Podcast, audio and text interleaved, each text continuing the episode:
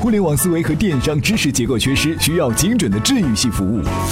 充电时间，电商治愈系。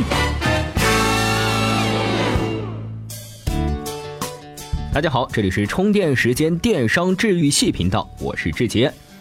我们电商治愈系频道的微信群啊，里面现在已经是有好几百个人了。通常人一多呢，就会比较热闹。经常呢，就有朋友在群里面提问了，比如说昨天，现在创业啊，大家建议是从实体还是电商开始呢？马上就有大神来回答了，建议电商，当然也必须是电商，赢得漂亮，输得干净。那在这儿呢，直接也欢迎各位朋友能够加入我们的电商交流群。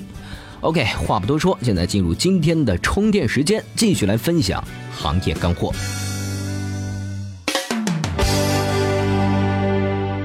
首先和您聊到的是乐视。昨天乐视举办超级手机发布会的消息呢，是受到了业内高度的关注。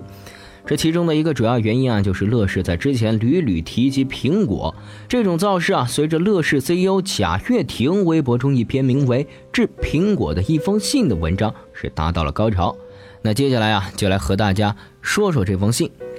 老实说啊，贾总的这封信啊，很高大上，逼格很高，主要呢是抨击了苹果生态的封闭和弊端。当然最终目的啊，还是想借此彰显乐视自己未来生态系统开放性如何顺应大势以及广阔的前景。那贾总对乐视生态是怎样描述的呢？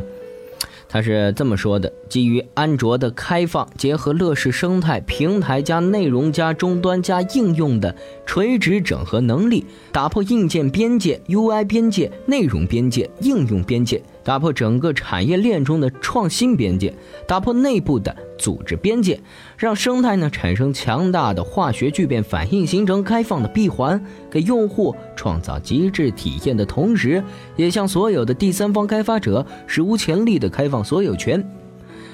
这个不知道咱们听众朋友听到这儿有什么感想哈？我们最直观的感受呢，就是乐视要再造一个安卓生态系统。这儿呢，先不说基于已有且成熟的安卓再去打造一个安卓生态系统有没有必要，单从现在目前已成气候的安卓生态系统的成功因素来看，首先要具备操作系统的能力，其次啊是要有上合作伙伴支持的能力，最后呢就是平台的控制能力。对于安卓生态系统鼻祖的谷歌来说，前两点做得不错，但最后一点差强人意。当然呢，这也是开放或者说是过度开放造成的弊端。和谷歌相比呢，乐视很显然前两个因素目前都不具备，所以啊，也就谈不上什么控制的问题了。那接下来呢，我们再来看看乐视生态与苹果的比较。贾总啊，着力抨击的是苹果生态系统的封闭和阻碍创新，这有点无厘头哦。不过既然比较了，我们不妨就像刚才比较安卓生态系统一样，来用乐视和苹果的生态来做个比较。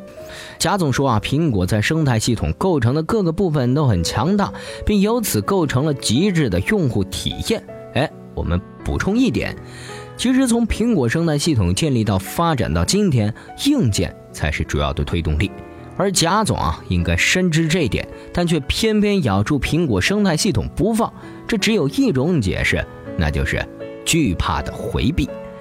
实际上呢，我们简单分析苹果和 Google 目前在移动互联网产业和市场唯一成功的两大生态系统，是想说明一个完整且具备市场竞争力的生态系统，最初都起步于生态系统中最主要构成部分的成功，例如 Google 的系统以及苹果的 iPhone， 并以此啊延展到生态系统的各个层面，形成良好的互动和循环。最后呢，借贾总致苹果的一封信结尾的语法做下总结：挑战苹果，你准备好了吗？大家好，我是华为企业业务中国区总裁马跃，欢迎大家收听充电时间。欢迎回来，这里是电商治愈系频道，我们继续来分享干货。刚才志杰给您分析了乐视 CEO 贾跃亭致苹果的一封信，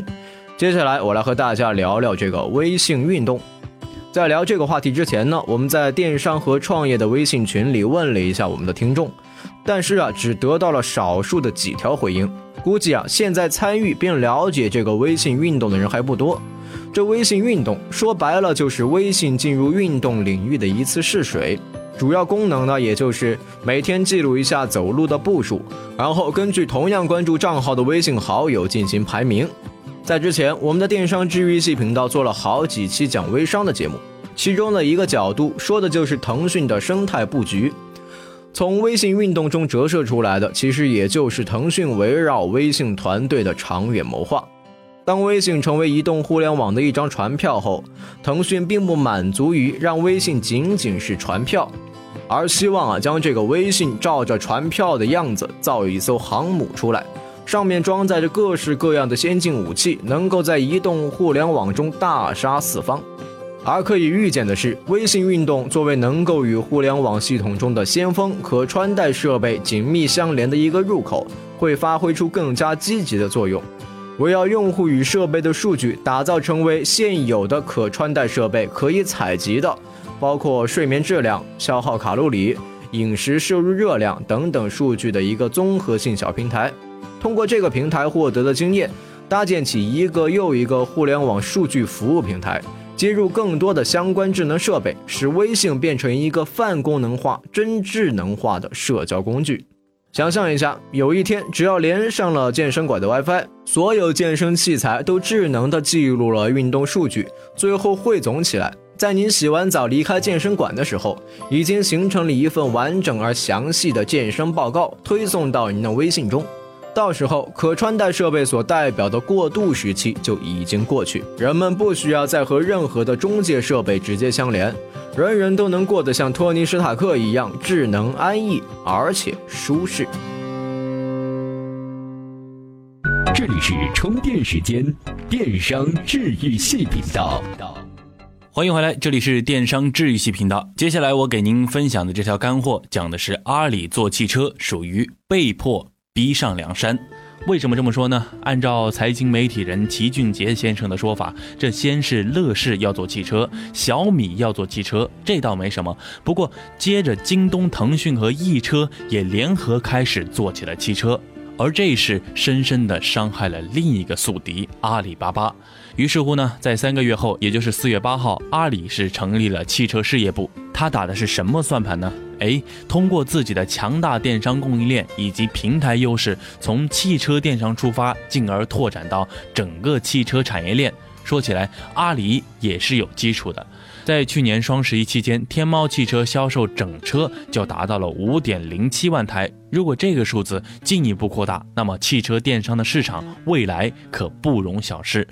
要知道，在2014年，全国汽车产销量是达到了2350万辆，而汽车后市场呢，也有2万亿的规模。这么大的风口摆在这儿，阿里、腾讯、京东这3大巨头不争才怪呢。其实汽车是一直被视为体验商品，才这么久免于互联网的毒手。但仔细分析不难发现，它也是属于标准化的产品，体验只是种类而不是个体。所以只要把体验跟销售行为分开，电商销售是完全可能的，而且没有店面成本和销售人员的费用。汽车电商更是可以将价格优势进行到底。而且一直以来，各个 4S 店是存在着严格的信息不对称，价格到底优惠多少，似乎永远它是个谜。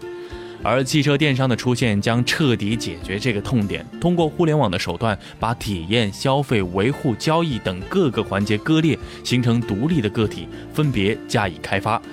再来看看阿里巴巴，作为国内目前最大的互联网公司，也是最大的电商平台，任何的电商缺口都是阿里必须争取的。更何况老对手京东、腾讯已经是拍马杀到了，阿里是怎么能够缺席呢？即使不从战略发展上去考虑，必要的防守也是十分需要的。汽车电商这桩生意能不能成功，且目前还不能确定。但是在互联网的世界里，特别是巨头之间的博弈，不作为才是最大的风险。如果别人没动，也许还可以再等一等；如果别人已经下场亮剑，那就没有回旋的余地了。无论刀山火海，阿里也只能跟着闯下去。汽车电商成功了，阿里保留强大的竞争力；如果汽车电商失败了，至少京东和腾讯的损失也不会比自己小，这才是风险最低的选择。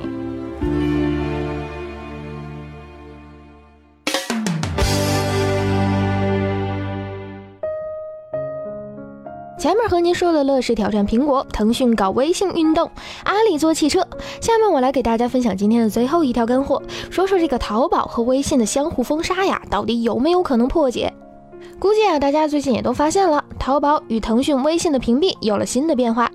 从3月30号开始啊，这个腾讯、微信官方将封杀淘宝的页面举措做出了调整。怎么说的呢？如需浏览，请长按网站，复制后使用浏览器访问。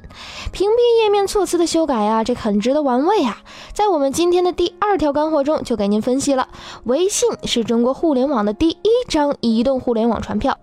所以这微信官方的言论和措辞啊，也一向是傲娇。无论是阿里系产品、快滴打车，亦或是网易云音乐等等等等等竞品的屏蔽，微信曾在屏蔽页面中以公正的姿态，或称应用未经审核，或是说它不够安全，再或者是号称打击盗版。那究竟是什么样的原因让微信做出妥协？答案是阿里与腾讯双方的博弈。在3月27日，阿里法务部正式向腾讯发出公函交涉，阿里提出3点要求：第一，删除像阿里巴巴屏蔽了来自微信的浏览这样的不实表述；第二，解除微信对阿里系产品的屏蔽；第三，解决微信购物安全的问题。那我们也可以回过头来再问啊，为何微信决议要屏蔽淘宝、天猫和支付宝呢？答案只有一个，那就是利益。微信是腾讯公司的未来，这是不言而喻的。而且微信在电商、支付领域的布局，关乎腾讯未来的命运。事实上，即便是京东、58和大众点评这些腾讯投资了的企业获得了微信接口，但他们也与微信自己布局有所竞争。即便是京东的第三方支付、网银在线，其实也是无法获得微信的支持的。卧榻之侧岂容酣睡，利益面前谁都没有例外。微信这类的社交产品曾经被比喻成是用户黑洞，用户有进无出。譬如说京东用户在微信购物，最终啊是会被洗为微信购物的用户的，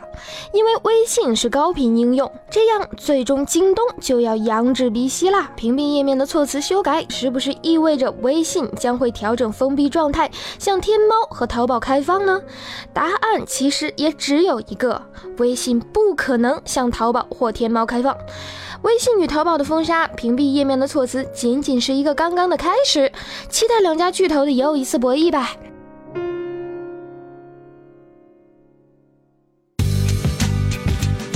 好了，不知道今天的干货您听的还过瘾吗？关于淘宝和微信相互封杀的梗，以及阿里和腾讯的博弈现状，您待会儿可以去收听咱们电商治愈系频道第29期和第30期的节目。这期的节目内容呢，感谢孙永杰、凯明、齐俊杰和谢普4位的贡献。今天啊，您在充电时间的微信公众号回复关键词乐视，我们给您涨电量，电量累积到一定数额啊，就可以找我们来兑换礼品了。按咱们老朋友说的话，是有多少奋斗就有多少电量了。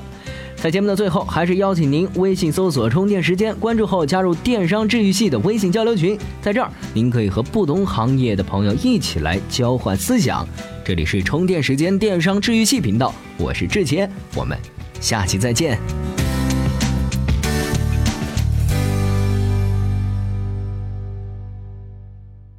随时随地，随心所欲，你的随身商学院。这里是充电时间。